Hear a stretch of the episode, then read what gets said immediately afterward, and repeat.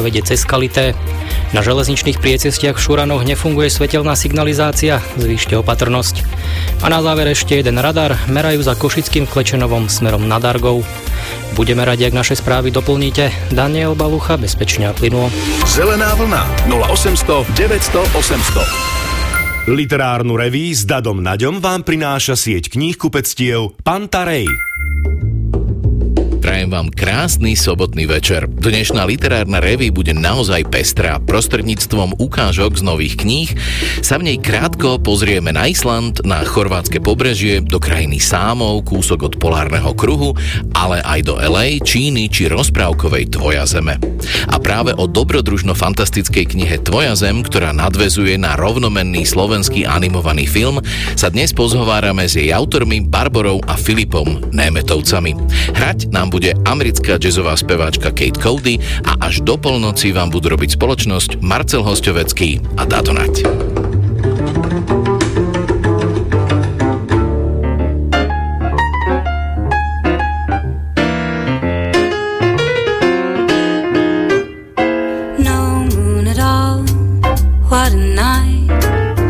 Even fireflies have dimmed their light. Stars have disappeared from sight, and there's no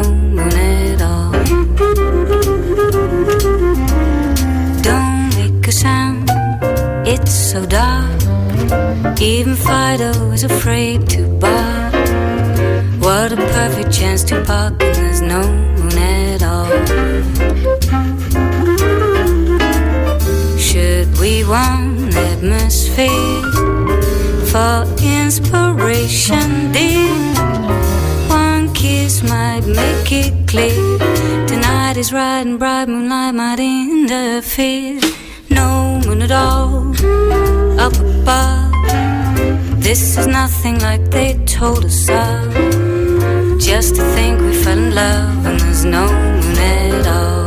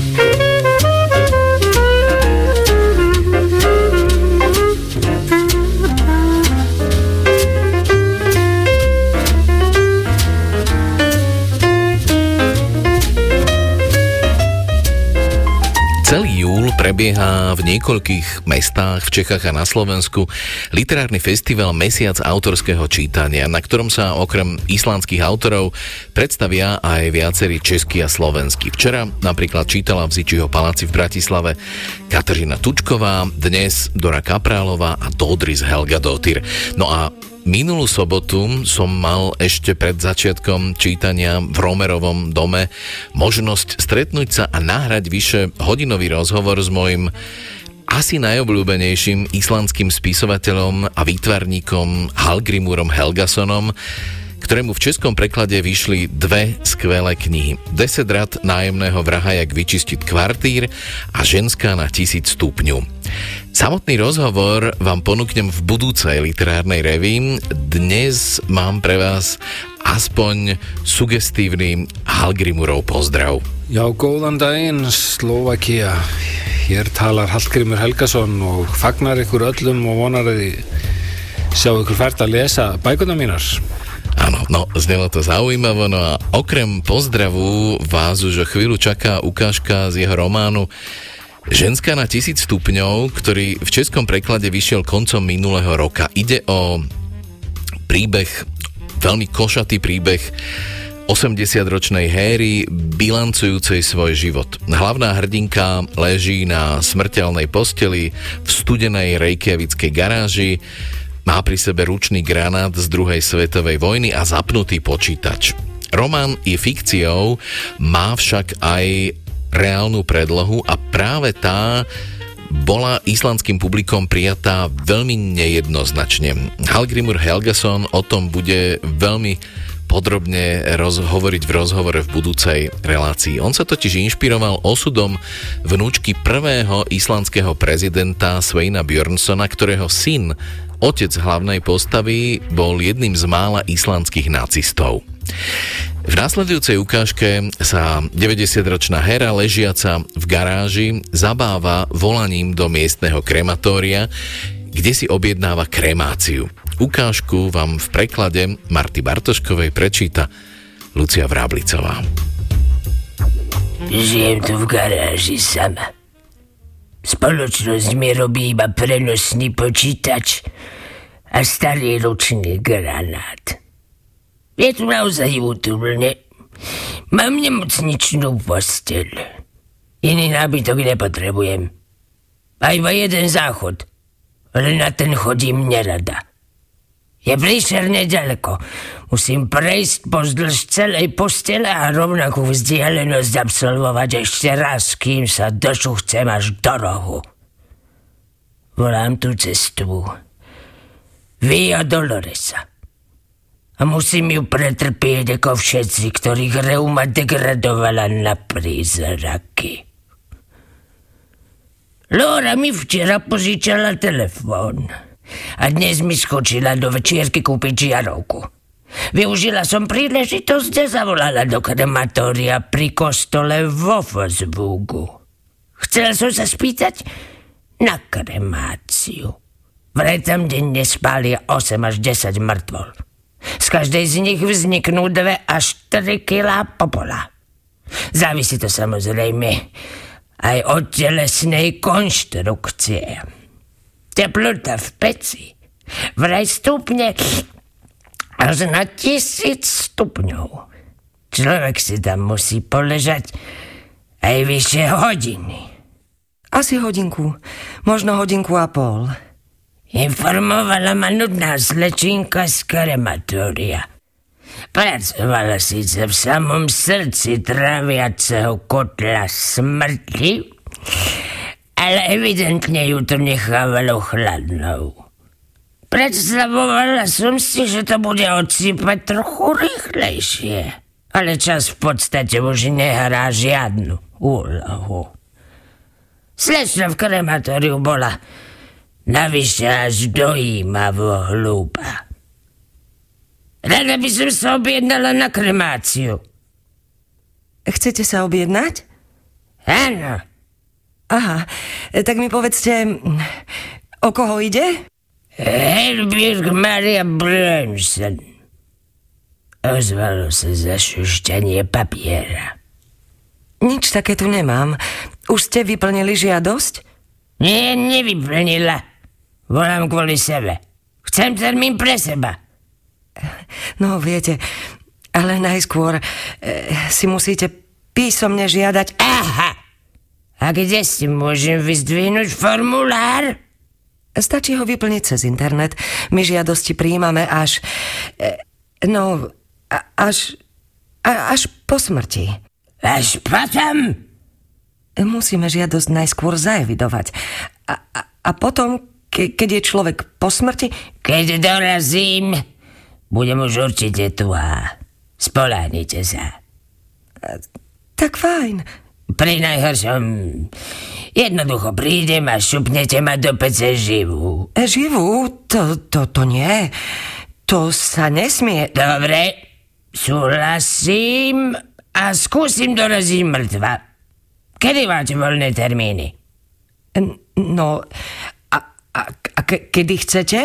Kedy chcem zomrieť? Vravela som si, že to zabalím do Vianoc.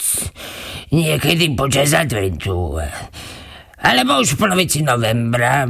Tak, tak to máme ešte úplne voľno. Dobre. A môžete mi zarezervovať termín? určite? Nakedy presne? Povedzme 14. Čo je to za deň? To je pondelok. To sa mi hodí. Kremácia s začiatkom týždňa je ideálna. O koľkej? No, prvý voľný termín tu máme o 9. Ale pokojne môžete prísť aj po obede. To bude asi lepšie. Napíšte tamto popoludne. Bude mi to asi chvíľku trvať. K- kým sa sem dostanete? Nie, ale možno si budem musieť podrezať žily. A v nedelu večer sa do toho nechcem púšťať. Dobre, tak ja si píšem 14. o 15. A ste si... Ste si celkom istá? Som. Bolo by fajn, keby pes bola poriadne rozžeravená. Nechcem sa tam iba tak škvariť. Vraveli ste tisíc stupňov. Nebojte sa. Môžeme ju zapnúť na maximum. Čím viac o tom uvažujem, tým viac sa mi tých tisíc stupňov páči. Očistný oheň hádam už vyššiu teplotu ani mať nemôže. Mal by zabrať na všetko, čo sa mne samotnej nepodarilo vyhnať z tela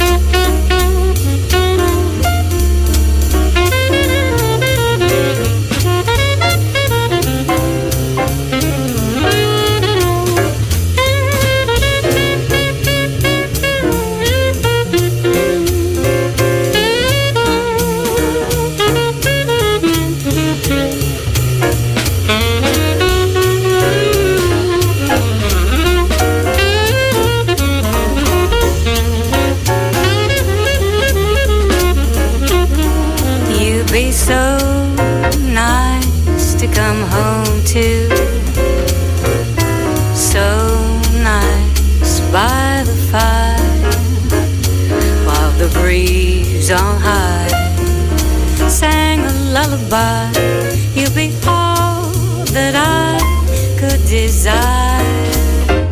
Under stars chilled by the winter. Under an August moon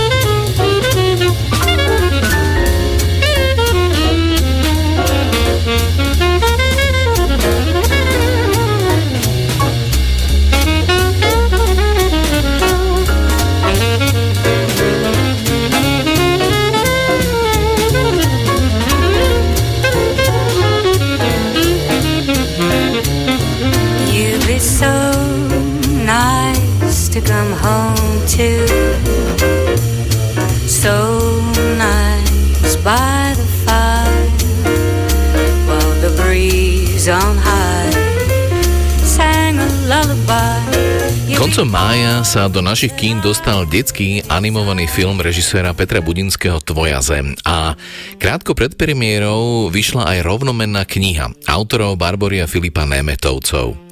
Táto manželská a autorská dvojica bude dnes mojim hosťom. Kniha Tvoja zem s podtitulom Fantastické dobrodružstva Rickyho a Emmy však nie je literárnym prepisom filmu. Ide skôr o jeho knižné pokračovanie. Protagonistom príbehu je 10-ročný chlapec zo sídliska Riky. Po rozvode rodičov žije s mamou v panelákovom byte a okolitý svet vníma ako šedý a zraňujúci. Pomocou portálu sa mu podarí dostať do zázračného paralelného sveta, ktorý nepozná elektrinu, za to v ňom fungujú mnohé zvláštne vynálezy. Získa tu nových kamarátov Emu a hovoriaceho opičiaka Tidlinga. Povedzme si na úvod, ako ste sa k napísaniu tejto knihy vlastne dostali? Nás na napísanie tejto knihy oslovili autory filmu, takže film bol ako keby začal vznikať prvý, ale v procese toho vývoja nás tak oslovili, že či by sme k nemu nechceli napísať knihu s tým, že zadanie bolo, že nesmie to byť to isté. Čiže a... vy ste vedeli, že o čom bude ten film Áno. a vlastne na základe tých postav a toho prostredia ste si mali vymyslieť nejaký svoj vlastný Áno, príbeh. presne tak. Prečítali sme si scenár, e, zoznámili sme sa trošku s tým svetom, popýtali sme sa ich, že ako to teda v tej tvoja zemi funguje a, a potom sme prišli s nejakými námetmi, a oni boli veľmi rôzne, ale nakoniec sme sa zhodli na takej relatívne konzervatívnej podobe tej knihy, že to bude také voľné pokračovanie filmu. No a skúsme si vysvetliť, čo je vlastne tvoja zem. To je dobrá otázka. No, je a to... existuje na ňu niekoľko odpovedí, ktoré sa možno aj tak trochu vylúčujú. Ale myslím, že ako keby tvoja zem je taká akoby jednak paralelná realita, ale je to vlastne ako keby taká fantazína krajina, ktorú môže mať každý svoju tvoja zem. Mm-hmm. Čiže je to taký vnútorný svet zároveň. A aké špeciálne pravidlá a zákonitosti platia v rozprávkovej Tvoja zemi? V Rickyho Tvoja zemi, alebo teda v tej knižnej a filmovej Tvoja zemi, nefunguje vlastne elektrína, vôbec. Tam neexistuje niečo také ako elektrina. Čiže bolo nám vysvetlené, že je to ako keby svet, ktorý sa trošku zasekol v čase všelijakých párnych vynálezov a podobne. Ale sú tam vlastne iné rôzne vynálezy. jednak je tam takým zdrojom energie, pre, ktorý ako keby nahrádza slnko v celej tej tvoja zemi je srdce veže, ktoré zostrojil uh, vynálezca Eminocko a on zostrojil aj ďalšie rôzne vynálezy a, a potom sú tam ešte také tvory uh, špeciálne, ktorí sa volajú, že lumáci a oni majú takú zvláštnu vlastnosť, že dokážu vyžarovať jednak svetlo a vlastne aj energiu a dokážu človeka preniesť z tej tvoja zeme do našej reality a naspäť. A bolo pre vás skôr výhodou alebo nevýhodou, že ste mali postavy a prostredie už dané? Ja si myslím, že to bolo určite nejakým spôsobom výhodou mať vlastne ako keby nejaké mantinely, nejaké už vymyslené prostredie, už vymyslené postavy, ktorým sme vlastne vymýšľali nové príbehy. Občas sme možno trošku niekde uleteli a to bolo vlastne ale tiež akoby fajn, že sme tie príbehy vlastne mohli o, konzultovať s tvorcami filmu.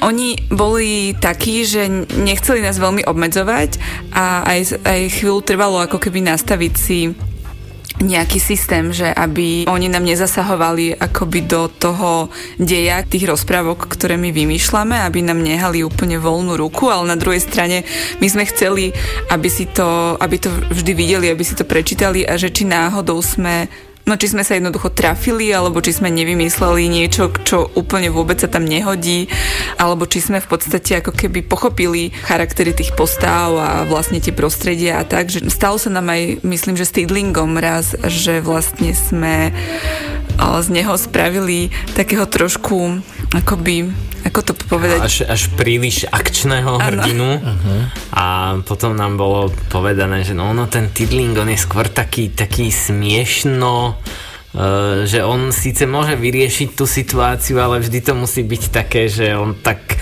nedopatrením a svojou možno trochu aj nešikovnosťou a, a nepochopením tej situácie ju vlastne vyrieši. Takže toto bolo pri tej prvej rozprávke sa nám to stalo, že, že sme úplne posunuli niekam jeho charakter, čo, čo nesedelo potom s tým, čo bolo vo filme a, a tak, takže takéto veci sme si dosť často ujasňovali, že aby, aby tam neboli nezrovnalosti medzi filmom a, a knihou. A možno potom ďalšia vec, ktorá bola napokon pre nás ako keby dosť ťažká, bolo vlastne, že, po, že píšeme knihu, ktorá je pokračovaním filmu a pritom nepr- nevyzradiť dej toho filmu s tým, že ale z tej knihy je jasné, že keby tam vlastne nebol ten úvod, tak je z tej knihy je jasné, že to je pokračovanie niečoho, čo ale ako keby nemusí ten čitateľ o, predtým vlastne ten film Poznať. vidieť, poznať. A čiže sme potom písali ako keby aj na výzvu vydavateľa, uh, ale aj v podstate tak, na takých našich detských čitateľov, ktorí nám vlastne pre nás čítali tie rozprávky, tak sme museli napísať ako keby nejaký úvod a v tom úvode, aby sme neprezradili uh, pointu filmu, tak uh, to bolo napokon jedna z najťažších možno úloh tej knihy, že to už sme mali vlastne celú všetky rozprávky napísané a potom akože ako to urobiť.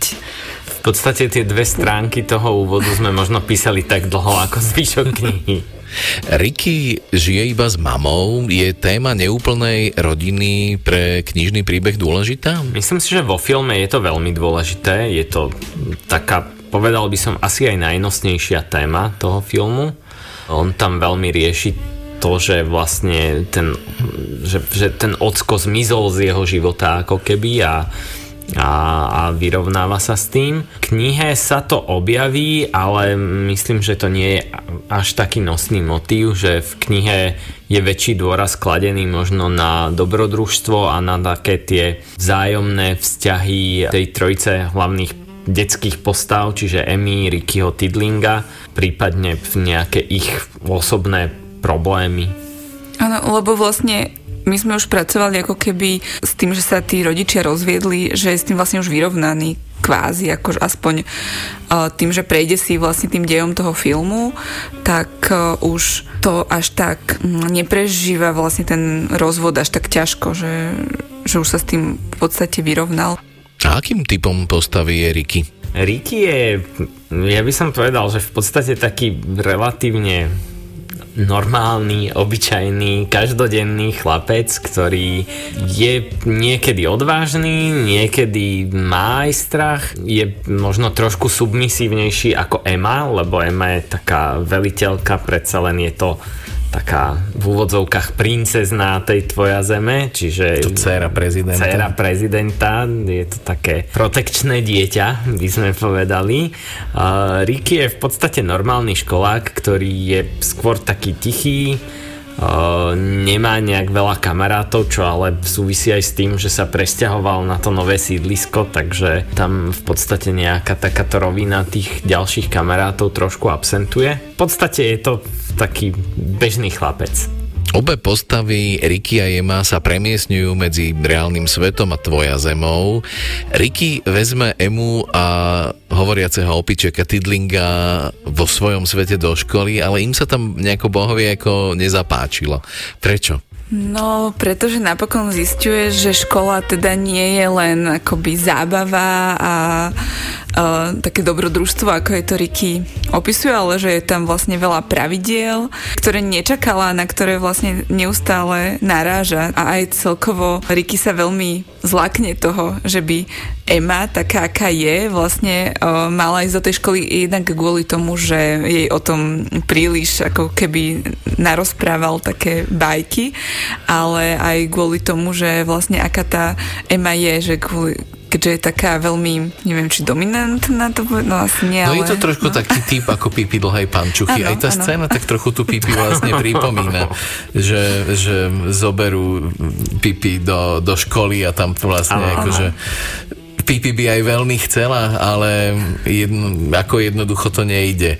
No, asi Áno, tak. aj s tým, o, o, opi- no vlastne s tým Tidlingom, no, že v podstate aj o, ona, keďže Tidling určite chce ísť sa tiež pozrieť do školy, tak ho zoberie vlastne do aktovky a to už je niečo, čo sa v škole nerobí, no, že mať Áno, vlastne v škole je... ešte k tomu To rozprávajúca. No, mojimi asi najobľúbenejšími postavami Tvoja zeme sú krutozlíci. Mohli by ste vysvetliť, o koho ide? Krutozlíci sú taký domorodý kmeň, obývajúci jeden z ostrovov Tvoja zeme. Oni sú takí naozaj veľmi uh, divokí a v podstate nebezpeční a majú veľmi zlú povesť hlavne. Aby som ne- neprezrádzal, ale toľko snaď môžem prezradiť, že ono tá povesť možno je horšia ešte ako oni sú. A že oni vlastne svojím spôsobom vedia byť aj, aj milí a veselí, ale tak keď niekto príde k ním ako votrelec, tak sa s ním nemaznajú a hádžu ho žralokom. Tvoju zem ste písali spoločne. Ako to prebiehalo? Najskôr sme vlastne vymýšľali, o čom tie príbehy budú, tie rozprávky, tak to sme vymýšľali viac menej spolu, že sme sa o tom roz, veľa rozprávali a potom sme si to rozdelili, že vlastne každý sme mali ako keby tak na polovičku, že každý sme mali tri rozprávky, keďže je ich tam 6 dokopy a vtedy sme sa už zavreli každý k svojmu počítaču a napísali sme ako keby taký draft e, tej prvej rozprávky potom sme si to vzájomne prečítali a pracovali sme na tom ďalej spolu. Potom sme sa Sme si nad do- tým pohádali. Dopisovali sme si A to nie, a ale potom sme dopisovali aj, potom vlastne veľa aj tých forikov vzniklo možno až pri tej druhej, tretej verzii, keď sme to už spolu si hovorili, že á, tam by, to, tu by toto mohol urobiť, alebo podobne. Alebo toto by vôbec určite urobiť nemohol Áno. nejaká postava, že v tomto to bolo dobré, že sme vlastne naozaj sedeli obidvaja za jedným počítačom a do, dopisovali, dovymýšľavali už ako keby záchodu. No a ešte jedna otázka pre Barbaru a Filipa Nemetovcov, autorov knižného príbehu Tvoja zem. Je estetika aj kombináciou archetypu o záchrane sveta pred zánikom a mm, steampunkového technického ozvláštnenia. Prečo je súčasťou príbehu toľko originálnych vynálezov? Ono to opäť vychádza z toho filmu, že ten film samotný už mal takto navrhnutú aj tú estetiku čiastočne. Takisto ten svet tých vynálezov dokonca v tom filme ani nie sú úplne všetky využité, alebo niektoré sa len tak naozaj myhnú v pozadí, že, že oni boli v tom scenári aj viac rozpísané. Takže jednak kvôli tomuto, ale mňa práve teraz napadlo, že my sme sa inak ani nesnažili v každej rozprávke mať nejaký vynález, ale to tak postupne nejak vyplynulo. Že, že a potom sme si zistili, že aha, veď vlastne v každej tej rozprávke skoro je nejaký vynález, okrem jednej, tam je recept. Tam sme to zachránili receptom. Takže potom nás napadlo, keď sme s Frankim Hříbalom, ilustrátorom knihy, a sa rozprávali, ako by tá knižka mohla vyzerať a, a čo by v nej mohlo byť, ktoré ilustrácie a podobne, tak a, sme vlastne si pozreli aj práve tie výtvarné návrhy ešte z filmu. A aj Frankieho to celkom zaujalo, tak sme sa rozhodli, že bolo by fajn urobiť tie vynálezy ako, ako také plániky alebo také kresby, uh, také náčrtky uh, tých vynálezov. A okrem toho nám to hovorili aj deti, ktoré čítali tie rozprávky, oni ich mali bez ilustrácií, takže to je, to bol od nich výkon prečítať to a všetky sa pýta, ako vyzerá tá pieskonorka. Chceli vedieť a, a podobne. Takže, takže potom to bolo jasné, že sa tomu musíme dostatoč, na dostatočnom priestore venovať v tej knihe.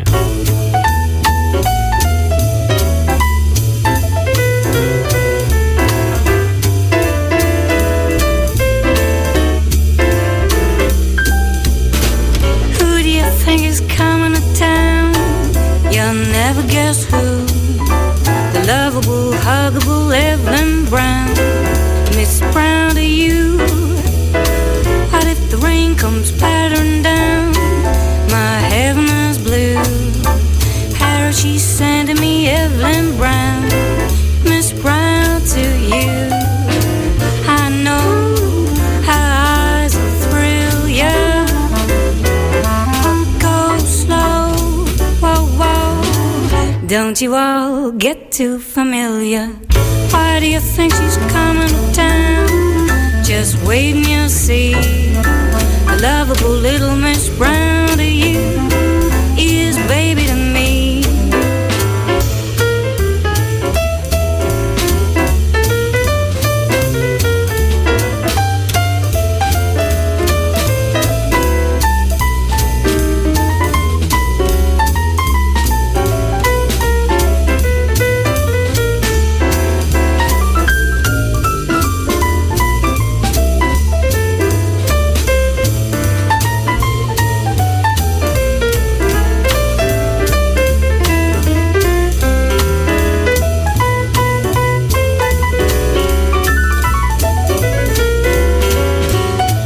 Autor druhej dnešnej ukážky, chorvátsky prozaik Siniša Novac, je v prvom rade zaujímavým literárnym fenoménom. Písať začal viac menej náhodou o ľuďoch z chorvátskych pláží, turistoch aj domácich. Jeho prvotinou boli magicko-realistické plážové poviedky, ktorých hlavnou postavou bol plážový krásavec a predavač Kukurice Gordon. Nasledovalo niekoľko poviedkových zbierok, ktoré okrem bláznivej satíry vyjadrovali aj melanchóliu, čierny humor, až po temnejšie existenciálne tóny. V marci tohto roka vyšla po dlhej prestávke aj Sinišova najnovšia poviedková kniha nazvaná Pičkin dym. Tento názov vyjadruje v chorvačtine niečo, čo trvá krátko, a nie je to príliš podstatné. Siniša Novac tento raz postavil na chorvátsku pláž svoju časozbernú kameru a púšťa nám jej zrýchlený záznam. Východy a západy slnka, ľudia prichádzajú a odchádzajú, rozkladajú si osušky a slnečníky, vstúpujú do mora a vracajú sa na breh. Vyhasnuté manželské páry, plážové levy a levice a občas unavený boh túžba, smútok, závisť a nostalgia. Všetka tá krása a túženie však trvá iba veľmi krátko. Ukážku z knihy Pičkin dym od Sinišu Novaca vám prečíta Boris Farkaš. Milivoj z dlhej chvíle pozoroval osadenstvo pláže, všetky tie mikropredstavenia, ktoré sa odohrávajú na dekách a osuškách turistov a bolo mu trochu dlho. Milivoj ako čipernejší dôchodca mal svojského koníčka, e, ktorému sa venujú predovšetkým už starší muži, a to sledovanie mladých žien a dievčat na pláži. Slnko pálilo a nebyť toho, že zazrel mladé dievča, zrejme by z pláže už odišiel. Milivoj ho sledoval a napokon sa doň z dlhej plážovej chvíle aj zamiloval. Vyžíval sa pri pohľade naň. Mala mladučké telo so zamatovou hebkou kožou, dlhšie blondiavé vlasy, súmernú a žantickú tvár s trochu zasneným pohľadom. Nevedel odhadnúť jej vek. Typoval, že by mohla mať tak asi okolo dvaciatky. Mala oblečené biele plávky, ktoré zvýrazňovali jej opálené telo a na ktorých bola akási čipka, čo pôsobilo veľmi sexy tomu aj veľmi pekné telo a predovšetkým jej zadok ho privádzal do platonického zúfalstva. Nebol ani malý, ani veľký, bol plný, nádherne vytvarovaný a preto Milivoj fixoval predovšetkým ten zadok. Keď si dievča nasadilo potápacie okuliare a obulo plutvy, Milivoj zbystril. Dievča vošlo do mora a začalo plávať. Plávalo trochu čudným štýlom delfína, pričom malo hlavu ponorenú do vody a z mora v pravidelných intervaloch vykúkal len ten jej dokonalý zadok v plávkách. Ponáral sa a zasa sa vynáral, až to vyzeralo, ako by tam plával nejaký zvláštny delfín. Toto si Milivoj užíval. Ako muž po 60 sa mohol venovať už len obzeraniu si žien a dievčat na pláži, keďže žil už sám. Tomuto koníčku sa venuje množstvo mužov. A nie len tých, čo žijú sami, pretože byť mužom nie je jednoduché. Niekedy si myslím, že keď Boh vyhnal Adama a Evu z raja, Adamovi nadelil ten chtíč, ktorý drží mužov tak dlho a silno až do veku, keď je mu v podstate nahovno a on musí toto utrpenie znášať. Inak si to neviem vysvetliť len ako trest od Boha, pretože muži za to vlastne nemôžu. A nezblázniť sa z toho a nestať sa na staré kolená slintošom či nebodaj úchylom nie je veru jednoduché. Milivoj ďalej sledoval to dievča, teda jeho nádherný zadok, ako sa pravidelne vynáral z mora a užíval si to. Zrazu sa mu začalo ťažko dýchať – Povedal si, že sledovanie toho erotického delfína mu nerobí dobre a keď dievča podplávalo bojkami vyznačený priestor pre plavcov, odvrátil radšej zrak. Dých sa mu pomaly vracal a pozeral preto na druhý koniec pláže. Dlho to však nevydržal a zachcelo sa mu znova pozorovať to dievča. Pozrel smerom, ktorým plávalo a nebolo tam. Hm, asi sa ponorila, pomyslel si a čakal, kedy sa vynorí. No dievča sa nevynáralo. Začal sa obzerať napravo i naľavo, nemohol ho však nájsť. Znovu a znovu. Zmocnila sa ho panika. Kde môže byť? Kam sa stratila? Hľadal ju pohľadom ako plavčík a stále nič. Snad sa neutopila, zľakol sa. Čo teraz? Majú ísť hľadať?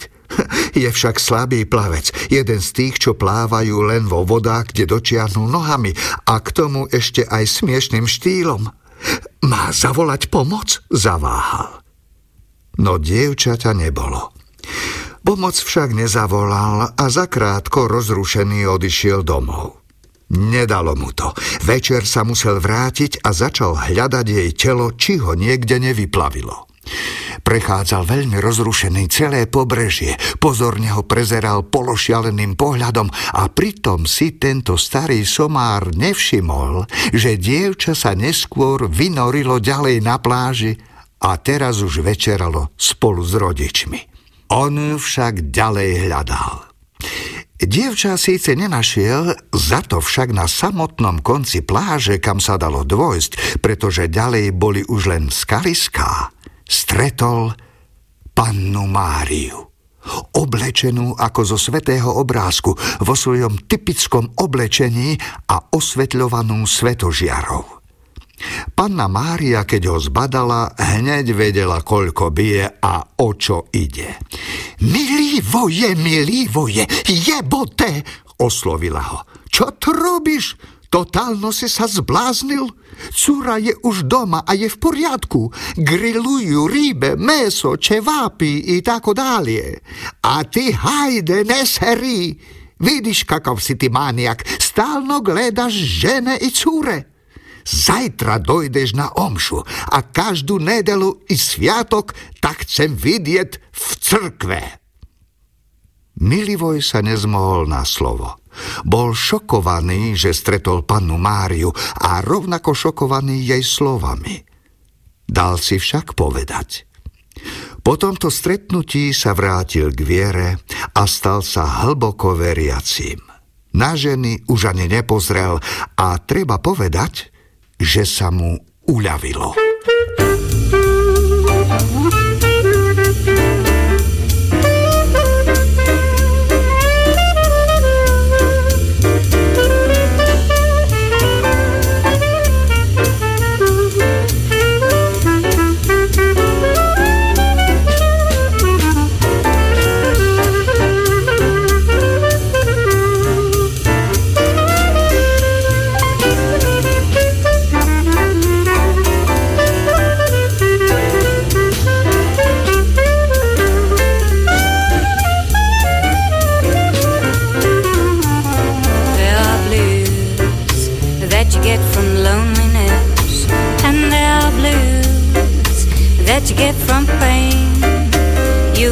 the blues when you're lonely for your one and only. The blues, they're hard to explain, and they're blues that you get from long.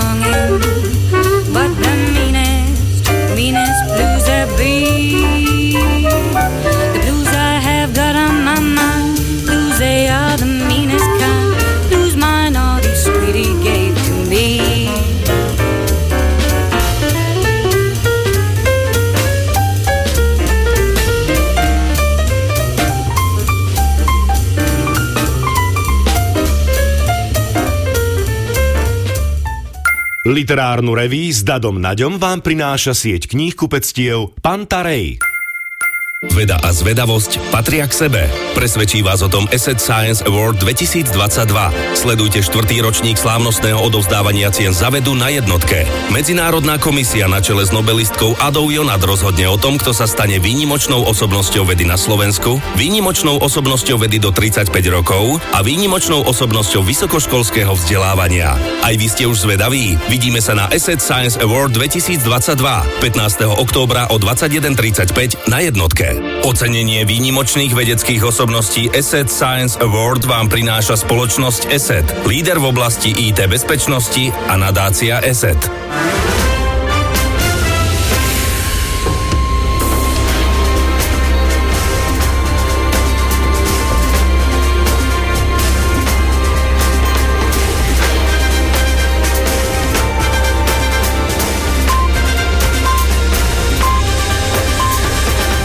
Bolo 23 hodín.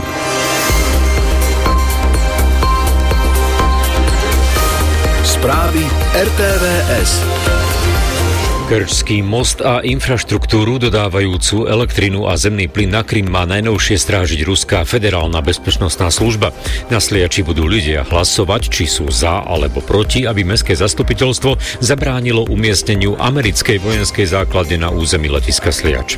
Zajtra prevažne malá oblačnosť, predpoludním vo východnej polovici ojedinele dážď, teplota 13 až 20 stupňov. Neskoro večer počúvate správy s Radom Tomešom. Ruský prezident Putin nariadil prísnejšiu ochranu Kerčského mosta a infraštruktúry dodávajúcej elektrinu a zemný plyn na Krym. Reagoval tak na výbuch, ktorý ráno poškodil Kerčský most. Za posilnenie ochranných opatrení bude zodpovedná Federálna bezpečnostná služba.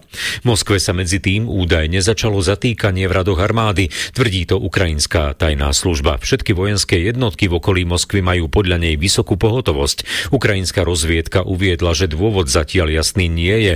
Poukazuje však na to, že sa v Rusku robí za neúspechy pri invázii na Ukrajine z armády obetný baránok a šéf tzv. Wagnerovej armády Evgení Prigožin a čečenský vodca Ramzan Kadyrov chcú vymeniť ruského ministra obrany Sergeja Šojgua. Ruské okupačné úrady pod vplyvom rýchleho postupu ukrajinských vojakov pripravujú evakuáciu 10 tisícov civilistov z juhoukrajinskej Chersonskej oblasti protiprávne anektovanej Moskvou. Podľa vyjadrenia Moskvou dosadeného lídra Chersonskej oblasti Vladimíra Salda sú Krasnodarský a Stavropolský kraj na juhu Ruska pripravený prijať ukrajinské deti a dospelých. Na Sliači bude okrem komunálnych volieb 29. októbra aj miestne referendum. Obyvatelia budú hlasovať, či sú za alebo proti, aby mestské zastupiteľstvo mesta Sliač podniklo všetky zákonné opatrenia, aby zabránilo umiestneniu vojenskej základne Spojených štátov amerických v akejkoľvek forme na území letiska Sliač a v jeho okolí.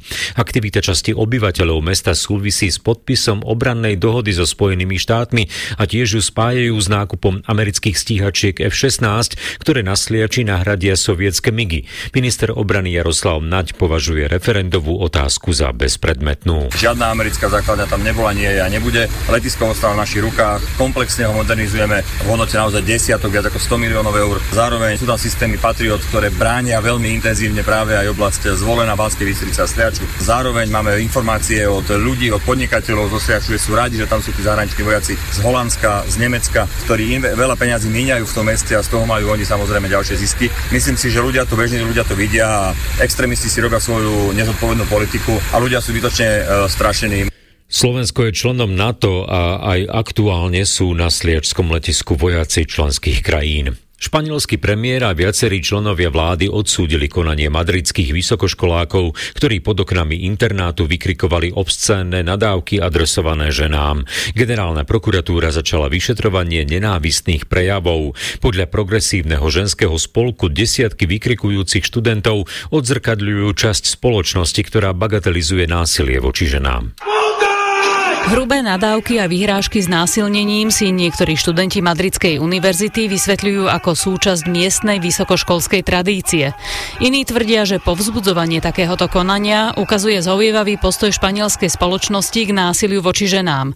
Vedenie univerzity vyhlásilo, že výtržníkov čaká disciplinárne konanie. Jasné odsúdenie ich konania v parlamente nezaujala len pravicová extrémistická strana Vox.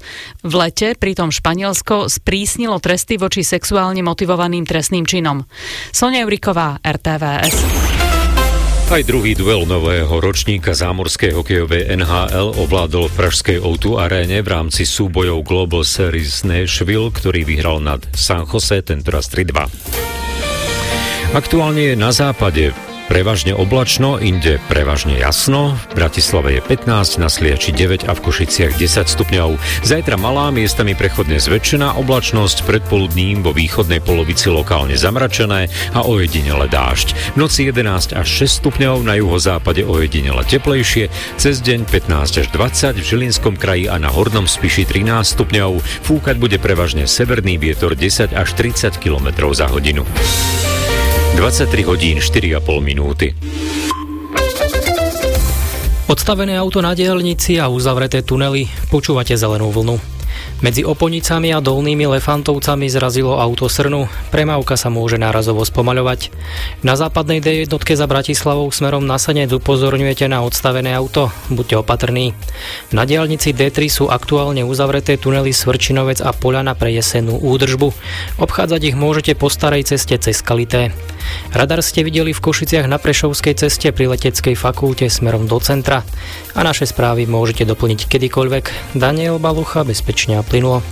Zelená vlna 0800 900 800 Literárnu reví s Dadom Naďom vám prináša sieť kníh kupectiev Pantarej.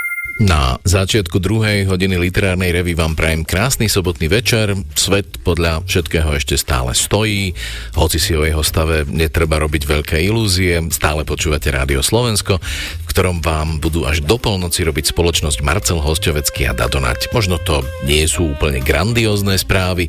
V každom prípade na úvod druhej hodiny literárnej revy pre vás mám pripravené 4 knižné typy dnes budú od dramatika a prozaika Danila Majlinga, prozaičky Barbory Nemet, spisovateľa a publicistu Martina Kasardu a animátora Andreja Kolenčíka. Aké knihy ich teda v poslednom čase zaujali?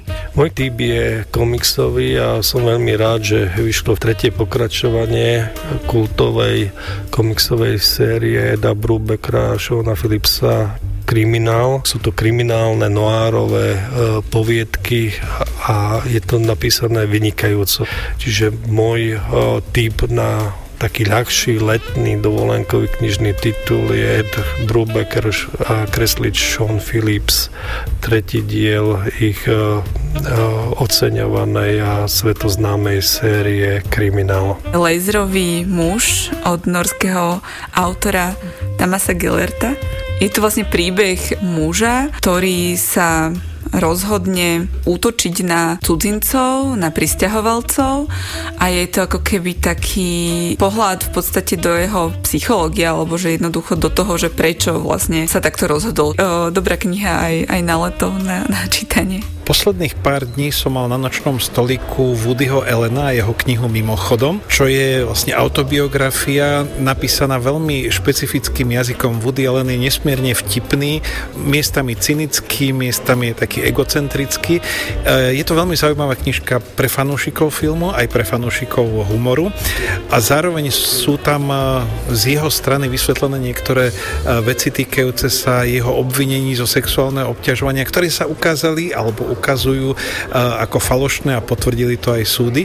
Čiže nájde si tam e, svoje aj človek, ktorý má rád humor Woodyho Elena, ale sú tam aj vysvetlenia, ku ktorým sa veľmi často nedostávame, lebo neboli nikde sprostredkované takto priamočiaro ako práve v tejto knihe. Vegan propaganda od autora Eda Wintersa bola vlastne aj bestsellerom v rámci New York Times. Človek tam nájde všetky odpovede ohľadom aj klimatickej krízy a toho, prečo nám je momentálne tak teplo. Svoje typy na čítanie vám sprostredkovali Daniel Majling, Barbara Nemet, Martin Kasarda a Andrej Kolenčík. No a pred nami je nová prozaická kniha Kataríny Fedorovej, nazvaná Vyššia moc. Tuto autorku už možno poznáte vďaka jej veľmi zaujímavej prvotine Úspešníci a originálnemu štýlu písania, vďaka ktorému dokáže s veľkým nadhľadom a humorom hovoriť aj o pomerne vážnych veciach. Napríklad o tom, ako sa do rodiny bez otca narodí dieťa s postihnutím, ako rôzne sa k tomu dá pristúpiť, ako môže pomôcť štát a ako spolky matiek s podobným osudom, ako štátna mašinéria zomelie aj ten najlepší úmysel a ako sa z toho celého nezblázniť. Ukážku z novely Kataríny Fedorovej Vyššia moc vám prečíta Zuzana Jurigová Kapráliková. Nevšímať si babku nebolo možné. Správala sa krajne nezvyčajne. Celé dni pochodovala po byte a šepkala si neznáme modlitby.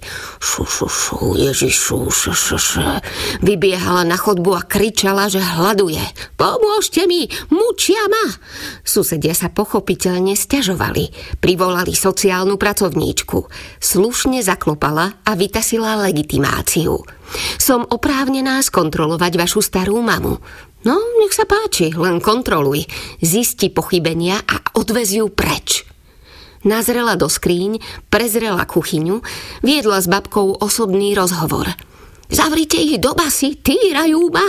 Pracovnička pochopila, ako sa veci majú, dačo si zapísala do notesa, chvatne sa rozlúčila a viac neprišla. Babka s nimi bývala ďalej. Mama sa tým odmietala zaoberať. Je to moja matka.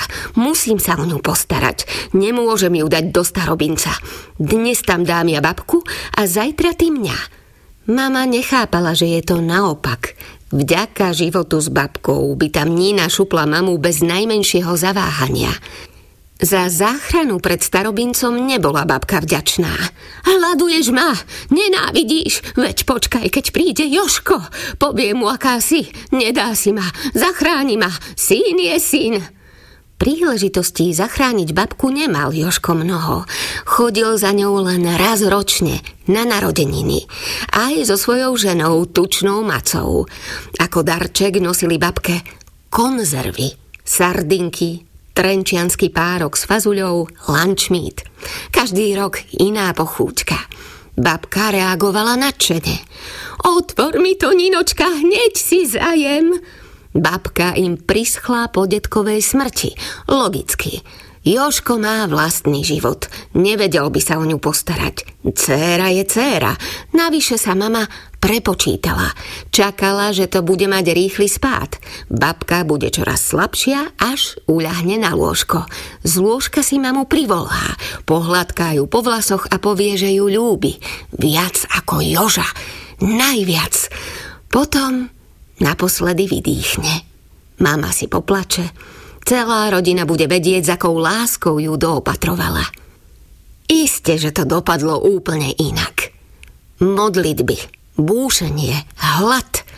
Trvalo to celé roky. Ťažko sa to dalo vydržať. Otec odišiel, keď bola Nina malá. Toto znášať nebudem. Mama sa cez to nepreniesla. Otca pred Ninou hanila. Zbabelec, Ušiel za svojou štetkou a nás nechal samé. Takto sa vykašľať na vlastnú dceru.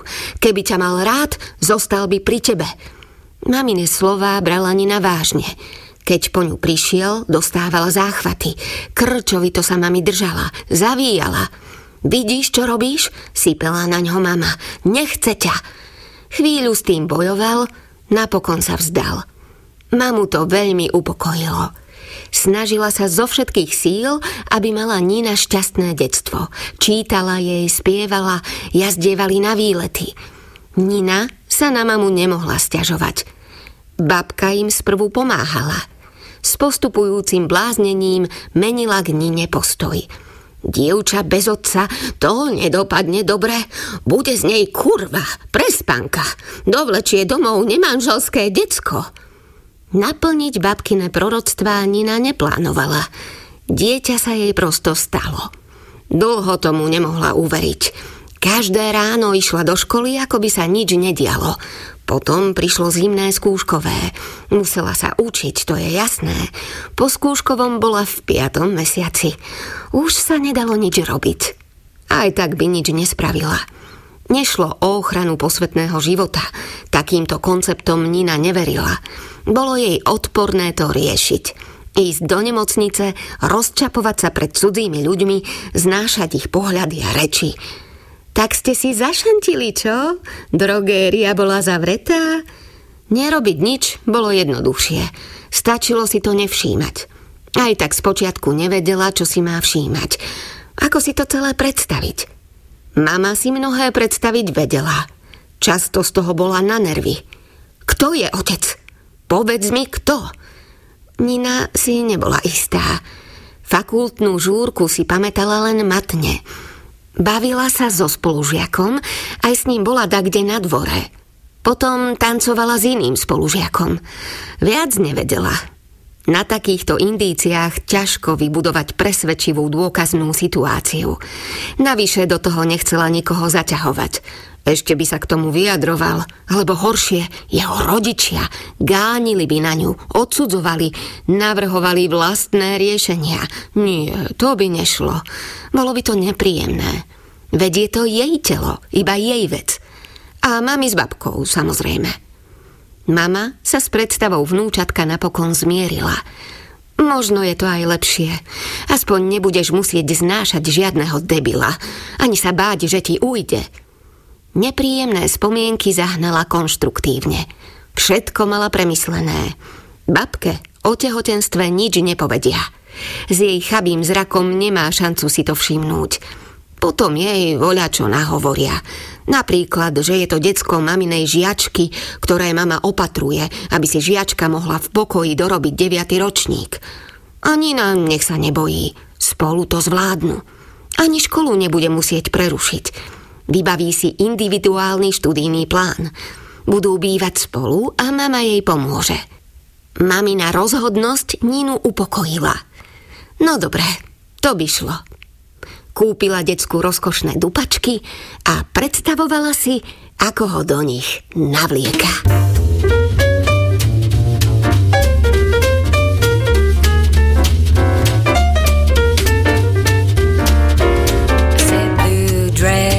guitar's dragging me down. I'm almost tagging the ground when I hear that blue drag, a slow drag. It's got that new lazy swing, crazy thing. I must have my blue drag. Oh, rhythm, blue rhythm has got me. Peculiar phrase. Rhythm, blue rhythm has got me. Peculiar days I can't get enough of blue drag. You've got my soul on fire. I know that I'll never tire of that low down blue drag.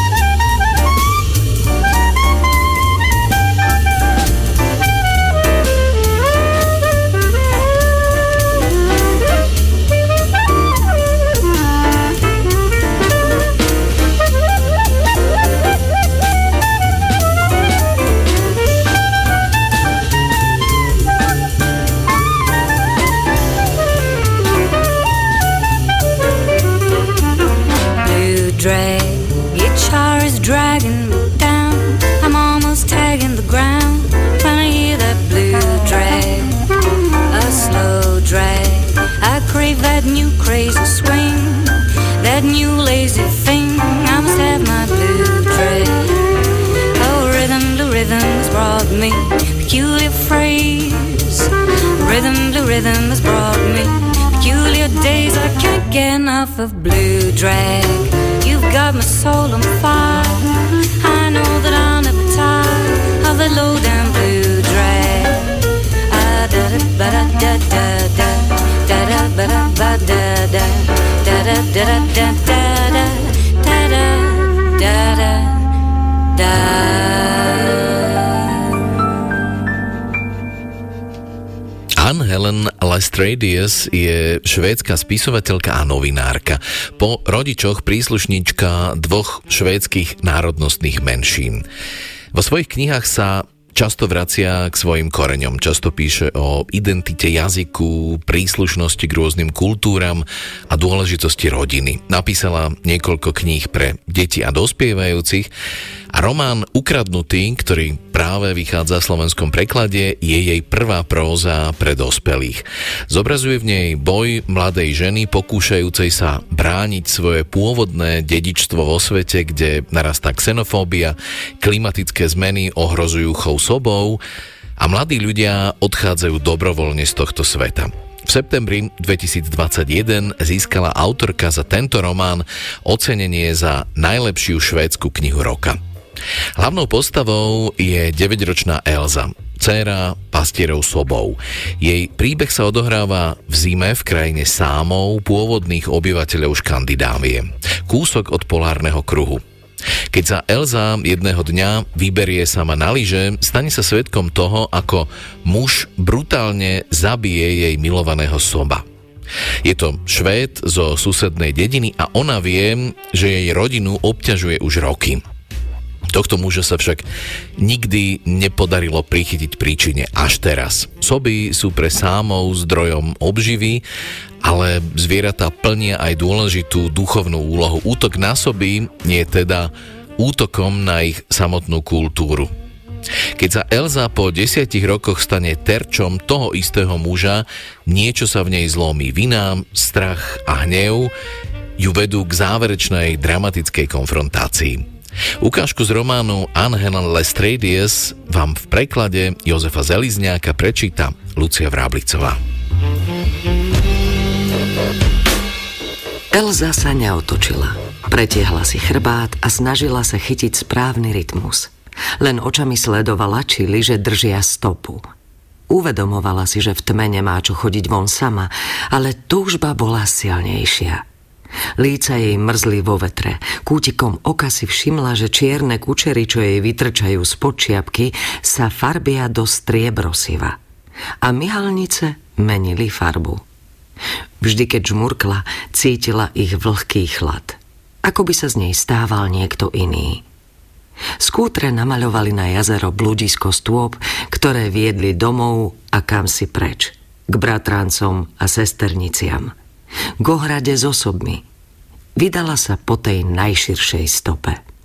Našla správny rytmus a započúvala sa do svišťania lyží v snehu.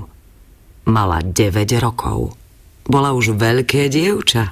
Dostala vlastné lyže. Prvé, čo nezdedila po Matiasovi. Ruky, ktoré jej len nedávno zmocneli, ju poháňali vpred dlhým sklzom. Vedela, že dom za jej chrbtom sa čoskoro zmení na malú bodku a jazero sa rozplynie v lese. No nebála sa. Nikdy sa nebála, lebo vždy vedela, kde je a vždy trafila domov. Najmä keď bola na jazere, vedie už veľké dievča. Začiatkom januára sa k ním vrátilo slnko, no len čo vyšlo nad obzor, opäť zapadlo a zanechalo za sebou rúžovú žiaru. Dnes mraky zahnali svetlo rýchlejšie, než čakala, no ešte chvíľu nebude úplná tma. Stihne to. Sneh tlačil konáre ihličnanov k zemi. Ako by sa jej všetky klaňali a vítali ju doma. Ako by ju spoznávali napriek striebrosivým, zmrznutým vlasom a novým lyžiam. Započula soby a silnejšie sa odrazila, hoci jej už unavené stehná meraveli. Dýchala čoraz rýchlejšie, škriabalo ju v hrdle. Vedela, že si nesmie oblízať suché pery. Ščerveneli by jej a popraskali. Nemala rada chuť krvi. Počítala s tým, že pri soboch ešte nikto nebude. Mama, tato aj Matias zostali doma. Ešte neprišiel čas nakrmiť soby. Elza všetkých prekvapí. Zametie pelety, uprace vrecia a možno im pôjde aj nasypať trochu žrádla. Bude ich krmiť lišajníkom priamo z dlane, nebude sa báť, keď pribehnú. Zahúčanie štartujúceho motora skútra ju prinútilo zastať. Premklo ju hrozné sklamanie. Predbehli ju. Motor skútra vrčal teraz na prázdno. Takmer nehlučne sa odrazila paličkami. Zachytila sa kmeňa ihličnanu a opatrne sa rozhliadla. Bol to on. Nikdy nevyslovila jeho meno. Z úst spomedzi zaťatých pier mu trčali mekké chlpy. V ruke držal zakrvavený nôž. Elza zovrela paličky tak silno, až ju rozboleli studené prsty v rukaviciach. Vytiahol si z úst kúsok ucha a vopchal si ho do vrecka špinavých žltých nohavíc, aké nosia cestári. Reflexné pásy mu zažiarili vo svetle skútra. Mŕtvy sob ležal v ohrade za plotom. Sklonil sa k nemu, aby ho vzal so sebou? Jej soba? Je to naozaj jej sob? Spoznala biely fliačik na čele nástegalu. Zradili ju hlasivky, vykríkla. Začuli ju. Nebojacne sa rozhliadal, kým ju nenašiel. A zdajú so striebrosivými vlasmi nespozná? Zanadával a vykročil k nej. Jazykom si tlačil žuvací tabak pod hornú peru. Potom sa uškrnul, kývol jej, prešiel si ukazovákom popred tenké pery a potom cez krk. Zabije ju. Toto gesto znamená, že ju zabije. Pochopila to. Vrátil sa ku skútru. Z vrecka nohavíc vylovil čierne rukavice a prehodil nohu cez sedadlo. Nevšimol si, že s rukavicami vytiahol aj čosi mekké a chlpaté, čo preletelo vzduchom a pristálo v snehu. Označkované ucho. Potvrdenie o príslušnosti k ich čriede. Pridal plyn, zostal po ňom len smrad výfukových plynov a ešte čosi.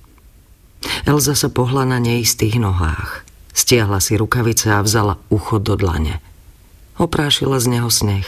Na pokožke sa jej zjavila krv. Nebolo to celé ucho. Odrezal len jeho označkovaný kraj. Zagánila k mŕtvemu zvieraťu pri plote. Bránila sa tomu, aby podišla bližšie a definitívne si potvrdila, že je to jej sob. Ale nemala na výber. Naozaj to bola nástegalu. Elza ju spoznala aj bez ucha. Bledý fliačik medzi očami a nezvyčajne dlhé nohy. Kvapky krvi sa jej vpíjali do mekkej kožušiny. Jej sob.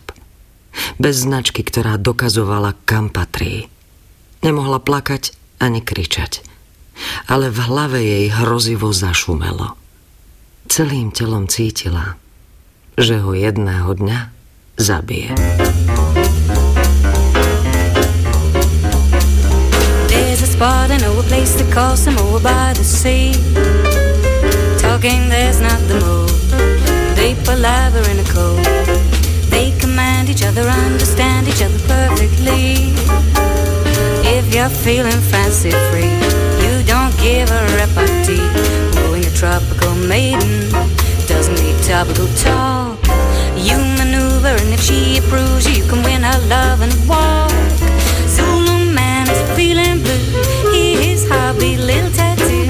Dig a dig a do, dig a do do. Dig a dig a do, dig a do.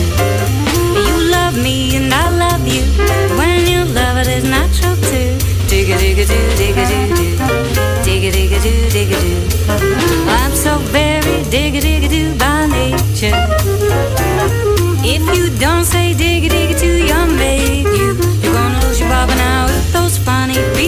ma can be a virgin now. Dig dig dig dig dig dig dig dig.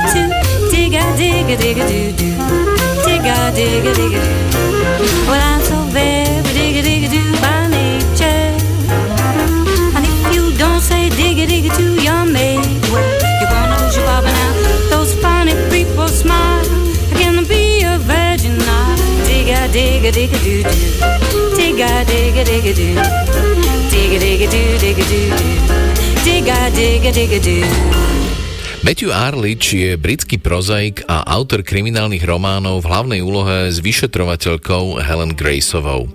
Jeho najnovší román, nazvaný Kto druhému kope hrob, sa začína bizarnou vraždou prvej obete, ktorou je mladý, dobre zabezpečený muž. Neznámy hlas mu večer počas cesty domov oznámi, že do hodiny zomrie. Vrah si majstrovsky udržiava náskok nielen pred ďalšími obeťami, aj pred políciou. Chýba motív, stopa a akékoľvek podozrenie.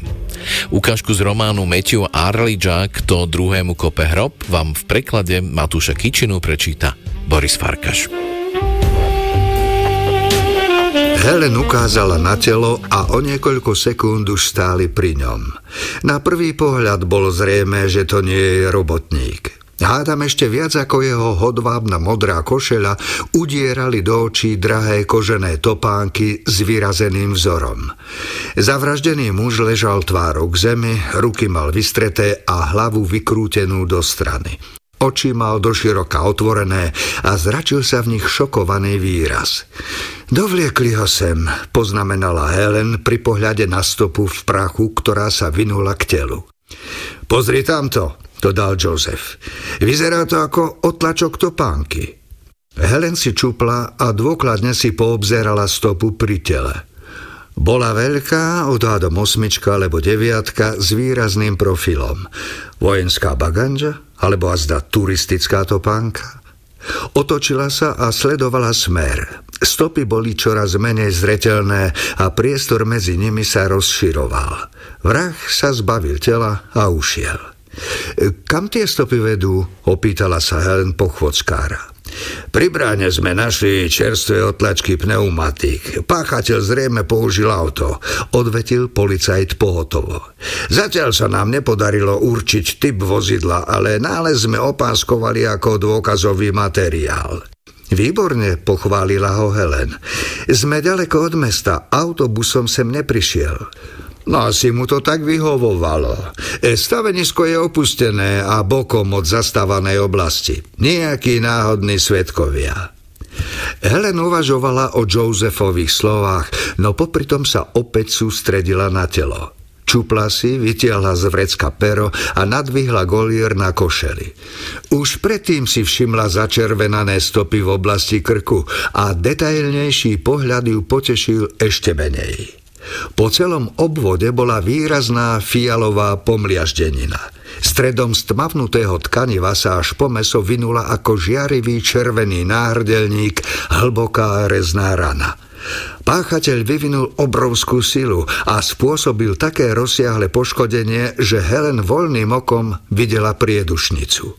Joseph postával za hlavnou vyšetrovateľkou, no podľa zrýchleného dychu to ním zamávalo rovnako ako ňou. Obeď zomrela nevýdane násilnou smrťou. Helen priam cítila, ako sa ten úbožiak dusil a strašne trpel, keď mu vražedná zbraň, drôt alebo nebodaj nejaké špeciálne sťahovacie zariadenie mliaždila krk a zarezávala sa do kože. Neveriacky pokrútila hlavou, natiala si gumené rukavice a jemne nadvihla hlavu, aby uvidela tvár. Bol to ešte mladík. Mal hladkú pokožku a ostro rezané črty, ktoré vynikli aj napriek špine, očiam podliatým krvou a smutnému faktu, že sa z nich navždy vytratil život. Helen vrátila hlavu do pôvodnej polohy a začala hmatom prehľadávať oblečenie. Najnádejnejšie vyzeralo vyduté miesto na bunde, kde bolo vnútorné vrecko. Opatrne strčila dnu ruku a hmatkala, či nenájde nejakú zabudnutú drobnosť. No našla iba tučnú peňaženku. Vytiahla ju a otvorila. Uvidela rad platinových úverových kariet a za nimi rúžový vodičský preukaz, aký sa používa v celej Británii. Vybrala ho a prečítala si údaje o totožnosti. Osud si pre ňu pripravil druhé prekvapenie v priebehu jedného dňa. Helen sa zdal hmlisto povedomý už pri pohľade na fotku, no definitívne sa jej rozjasnilo, až keď si prečítala meno. Poznala ho rovnako ako väčšina Southamptonu. Ten človek zažil škardé veci už v minulosti – je na zozname hľadaných osôb Justin Lanning? Spýtala sa pochvodskára. Áno, prikýval.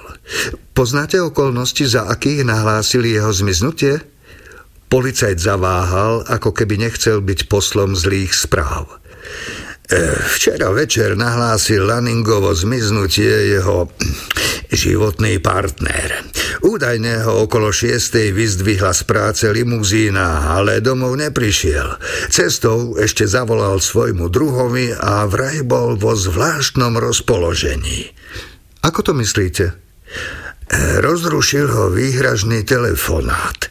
Policajt si nervózne odkašľal a napokon dodal – Niekto sa mu vyhrážal, že do hodiny zomrie.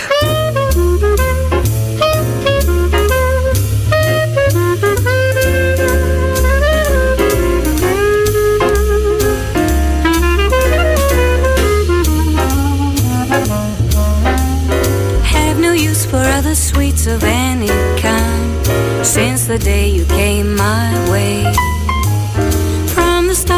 instantly made up my mind. Sweeter sweetness can be found. You're so sweet, can be beat. Nothing finer ever stood on feet. Cause every honeybee fills with jealousy when they see you out with me. I don't blame them, goodness knows. Honeysuckle rose you're passing by, flowers droop inside, and I know the reason why. You're much sweeter, goodness knows. Honeysuckle rose, don't buy sugar. You just have to touch my cup. You're my sugar, and it's sweet when you stir it up when I'm taking sips from your tasty lips. Seems the honey fairly drips. Your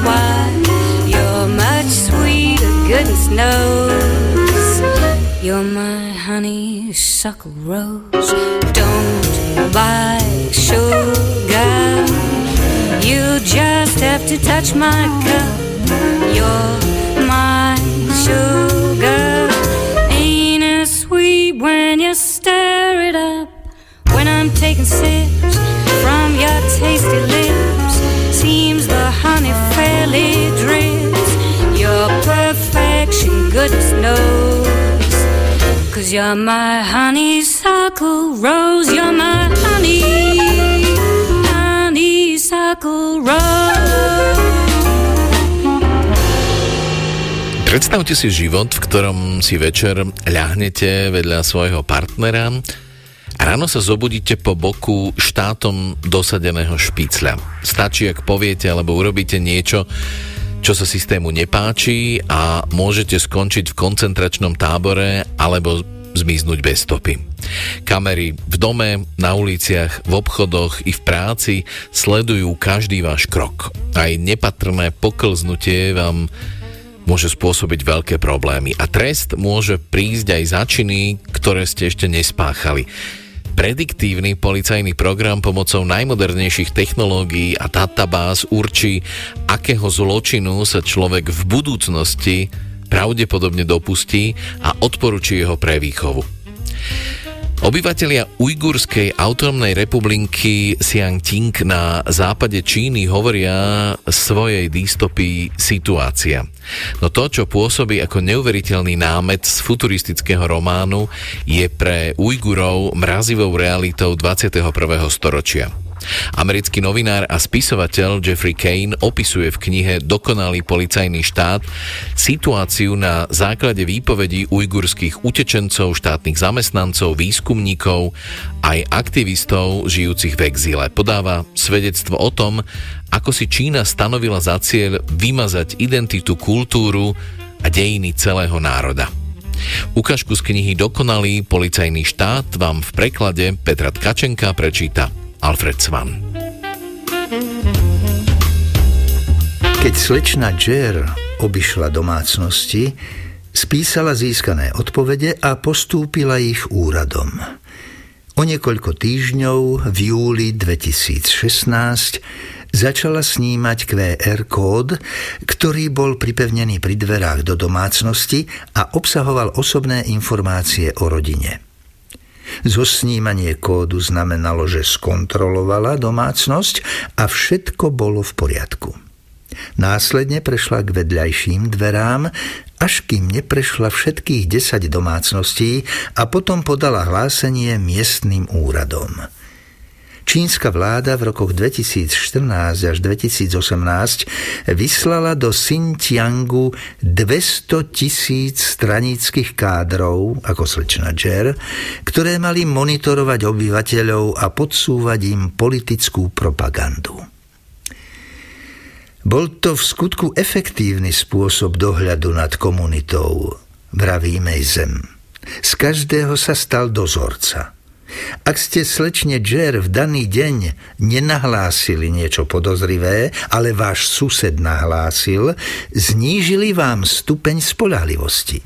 Boli ste pre nich podozriví. Systém susedských hliadok pomáhal úradom získavať údaje o obyvateľoch. Čo skoro na základe sociálneho hodnotenia zaradili všetkých obyvateľov do troch kategórií. Spolahlivý, priemerný alebo nespolahlivý. Nespolahlivých ľudí mohla zadržať polícia, narážali na problém pri hľadaní zamestnania alebo pri žiadostiach o prijatie na vysokoškolské štúdium. Starostlivosťou sršiac sa slečna Jer o niekoľko dní zaklopala na dvere a oznámila, že Mejzemina rodina si má do obývačky nainštalovať vládnu kameru – Ospravedlňujem sa za tú nepríjemnosť, zdvorilo vysvetľovala slečna Jer, ale nerozhodla som o tom ja. Od miestnej polície som dostala správu, podľa ktorej sa u vás môže diať niečo podozrivé. Slečna Jer im odovzdala papier s vysvetlením, ako si majú za pomoci úradov doma nainštalovať kameru. Mason a jej rodina nepochybovali, čo bolo dôvodom tohto zásahu do súkromia. Keďže Mason študovala v cudzine a navyše v moslimskej krajine, bola podozrivá. Niekedy v roku 2015 čínske úrady zaradili Turecko na oficiálny zoznam 26 citlivých krajín, medzi ktoré patrili aj Afganistan, Sýria a Irak. Obávala som sa, že už nie som spolahlivá, že mi vláda nedôveruje, vraví Mejsem. Vláda vedela, že cestujem do Turecka a späť. Samozrejme, že už som pre ňu nebola spolahlivá.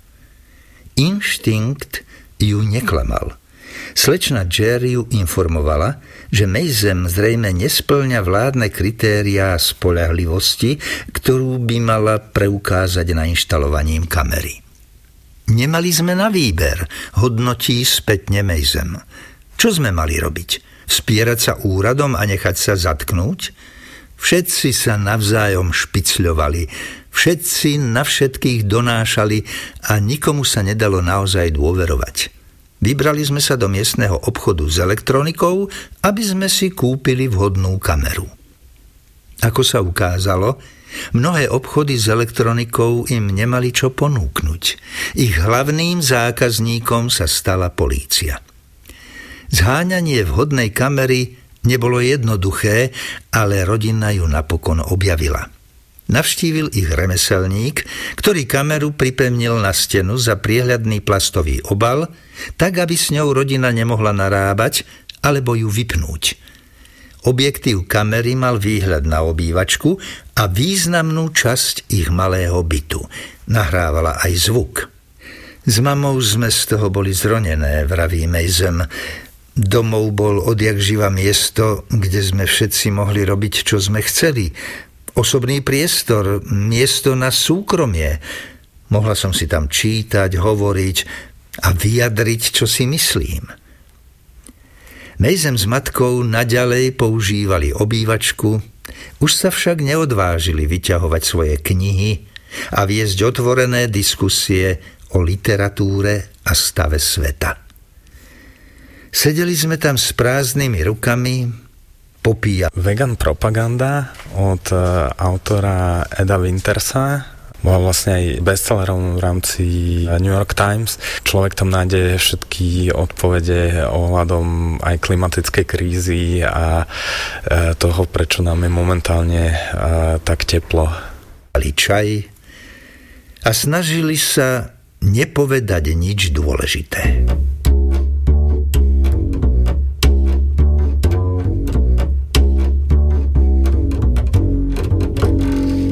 Since I first began to give some thought to my Prince Charmer, I pictured an executive or a scientific farmer, some influential squire, maybe the swellest kind, but they can't hold a candle to the one I've got in mind.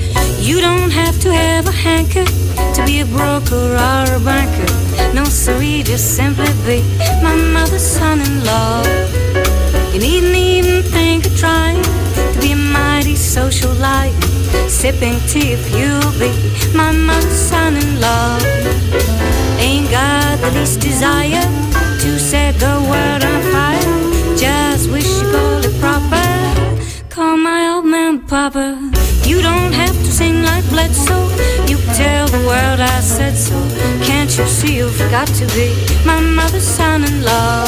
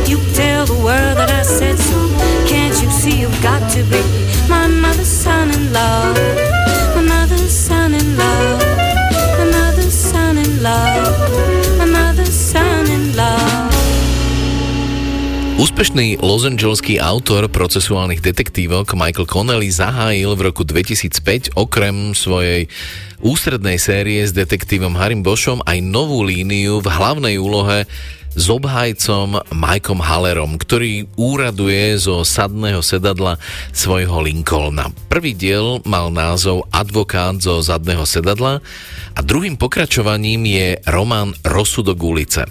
Mickey Haller má za sebou ťažké životné obdobie, obdobie rekonvalescencie po poslednom prípade, pri ktorom takmer prišiel o život. Kým sa stihne konečne poriadne usadiť na zadnom sedadle svojho Lincolna, zavraždia jeho slávneho kolegu a on, chtiac nechtiac, zdedí nesmierne výnosný prípad. Ukážku vám v preklade Patrika Franka prečíta Vlado Kobielsky a iba dodávam, že na motívy tohto románu vznikol aj úspešný seriál. Keď odišiel aj posledný porodca, vrátil som sa k stolu obhajoby. Zástupca šerifa sa práve chystal spútať môjho klienta a odviezť ho naspäť do celý v budove súdu. Ten chlap je posratý klamár, šepol mi Woodson. Nezabil som dvoch negrov, boli bieli. Úprimne som dúfal, že ho zástupca nepočul. Čo keby ste zavreli zobák? Šepol som mu naspäť. A keď toho posratého klamára najbližšie stretnete, pekne mu podajte ruku. Práve pre jeho klamstvo totiž prokurátor stiahne žiadosť o trest smrti a ponúkne nám dohodu. Prídem vám o nej povedať, len čo budem poznať podrobnosti. Ale ja už možno nejakú dohodu nechcem. Postavili proti mne z prostého klamára do Boha. Celá obžaloba by mala ísť do riti. Môžeme toto kurevstvo vyhrať, Haler. Nijakú dohodu neberte. Na moment som sa na ňo zahľadel. Práve som mu zachránil život, ale jemu to nestačilo. Chcel viac. Mal pocit, že na to má nárok, pretože štát nehral poctivo. Kašľať na zodpovednosť za dve decká, ku ktorým vražde sa mi práve priznal. Nebuďte pahatný, Barnett, povedal som mu. Vrátim sa len, čo bude úplne jasné, ako to vyzerá. Zástupca ho odviedol za oceľové dvere oddelujúce celý od pojednávacích miestností. Osobne som si Barnetta Woodsona nikdy nemaloval v bohviakých farbách. Nikdy som sa ho na to nespýtal, no od začiatku som predpokladal, že tých dvoch chlapcov z Westsideu naozaj zavraždil. O to mi nešlo. Mojou úlohou bolo preveriť obžalobu a postaviť proti nej všetko, čo viem – tak skrátka funguje náš systém. Urobil som to a dostal sa k meču. Ten som sa teraz chystal využiť na to, aby som výrazne zlepšil situáciu obžalovaného, no jeho sny o tom, ako si len tak odíde na slobodu so spomienkou na dve mŕtvoly, ktoré vo vode ščerneli, jednoducho neboli reálne. On to možno nechápal, no jeho slabo platený a nedocenený verejný obhajca rozhodne áno. Pojednávacia miestnosť sa vyprázdnila. Ostal som v nej iba ja a Vincent. Pozerali sme sa na seba, každý spoza svojho stola. Takže, nadhodil som. Vincent pokrútil hlavou. Hneď na úvod musím povedať jedno, spustil. Nemal som tušenia, že ten chlap klame. No jasné. Prečo by som si tak sabotoval vlastný prípad? Iba som nad tým mávol rukou. Pozri sa, Jerry, kašli na to. Máš to márne. Už v prípravnom som ti vravil, že môj klient mal v celé spis. Na to stačí sedliacký rozum. Tomu tvojmu chlapovi, ktorého vôbec nepoznal, by nepovedal ani meké F. A všetci okrem teba to vedeli. Vincent precítene pokrútil hlavou. Fakt som to nevedel, Haller. Prišiel za nami, preveril ho jeden z našich najlepších vyšetrovateľov a nič nenasvedčovalo tomu, že klame, aj keď bolo naozaj málo pravdepodobné, že by sa s ním obžalovaný rozprával o svojom prípade. Nepriateľsky som sa tomu zasmial. Nie len rozprával Jerry. Priznal sa mu, to je rozdiel, nemyslíš? Mal by si radšej preveriť toho vášho super vyšetrovateľa, lebo to, čo mu každý mesiac platíte, si jednoznačne nezaslúži. Tak to bola ukážka z thrilleru Rozsudok ulice od Michaela Connellyho z novej právnickej série s obhajcom Mikim Hallerom. No a pred nami je posledná časť literárnej reví, mailová súťaž. Súťažná úloha z minulej relácie znela napíšte nám názvy aspoň dvoch miest, v ktorých sa odohrávali príbehy knižných noviniek. Správna odpoveď je Banská Štiavnica, Vráble alebo mestečko Crosby v štáte Maine. Ďakujem za všetky vaše maily, no a knižné ceny ceny tento získavajú Miroslav Špánik za podrobnú odpoveď, Marcela Gajdošová, Mirka Mikušiak, Anna Hajniková, Elena Koričanská, Miliam Jakubčinová a Broňa Kotisová. Ešte raz ďakujem za množstvo odpovedí, aj za vaše osobné spomienky a poznámky. Veľmi rád som si ich prečítal. 20 eurovou poukážkou tentoraz oceňujem milý a vtipný mail pani Andrej Londákovej.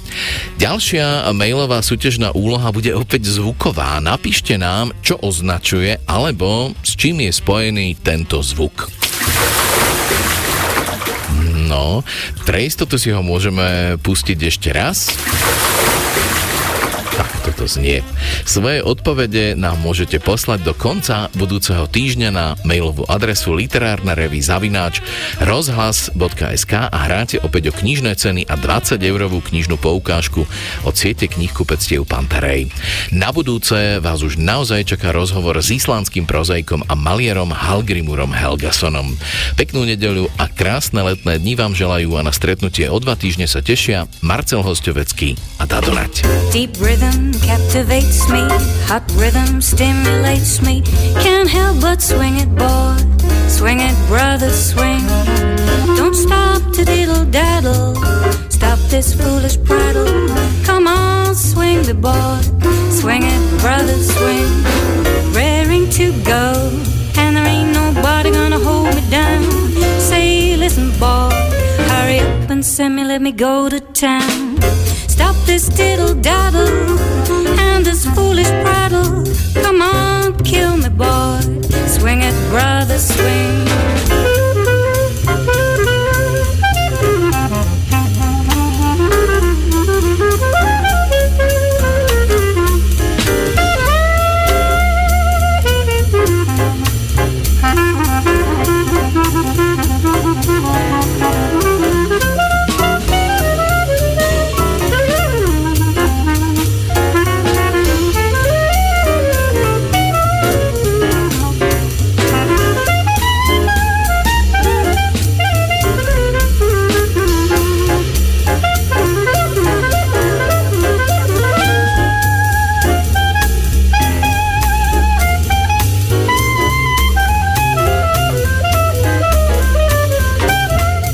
Literárnu reví s Dadom Naďom vám prináša sieť kníh kupectiev Pantarej.